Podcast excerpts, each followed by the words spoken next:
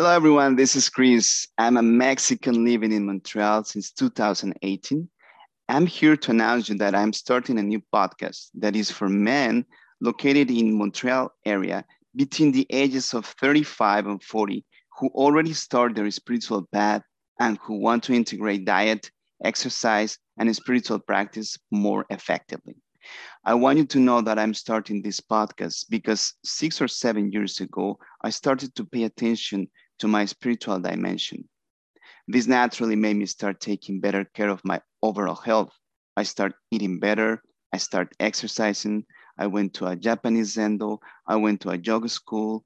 And to be honest with you, I'm still kind of lost because I know there is more to experience in this path. We know that the inner dimension is unique on each of us. That is a personal experience. But sometimes we might all need some guidance.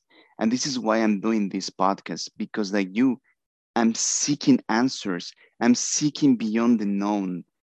If you're a man living in Montreal, and if you want to understand better food, what types of food work better for your unique body type, how do you listen to your body's needs? Where can you get the best nourishing food around the area? What type of exercise is better for your body type? And which places will provide you with this type of exercise? How to integrate new habits into your everyday life in terms of diet, exercise, and spirituality? Then I know this podcast is for you.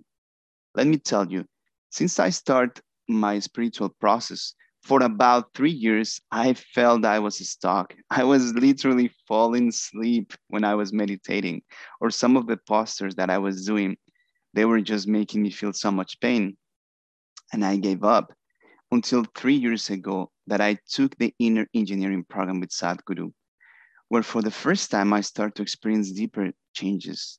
I remember this time during a satsang, a group practice, I went deep, I guess, into some wounds that I couldn't just stop crying. Probably there was so much accumulated. And honestly, that day I felt so liberated. I felt lighter and just grateful about it.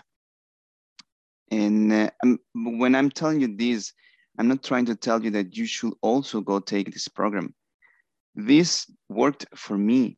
This is the reason why in this podcast, we're going to explore some of the spiritual paths and schools available in Montreal. I want you to know that the vision for this podcast is to start an all-inclusive community in Montreal of people who want to bring their life experience to the next level. People who take in their own hands their health and who take accountable those in the same path. People who want to create deeper connections within themselves, within the community, as well as with their individual relationships.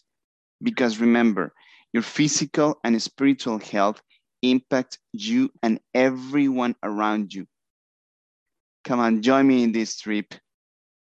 Thank you.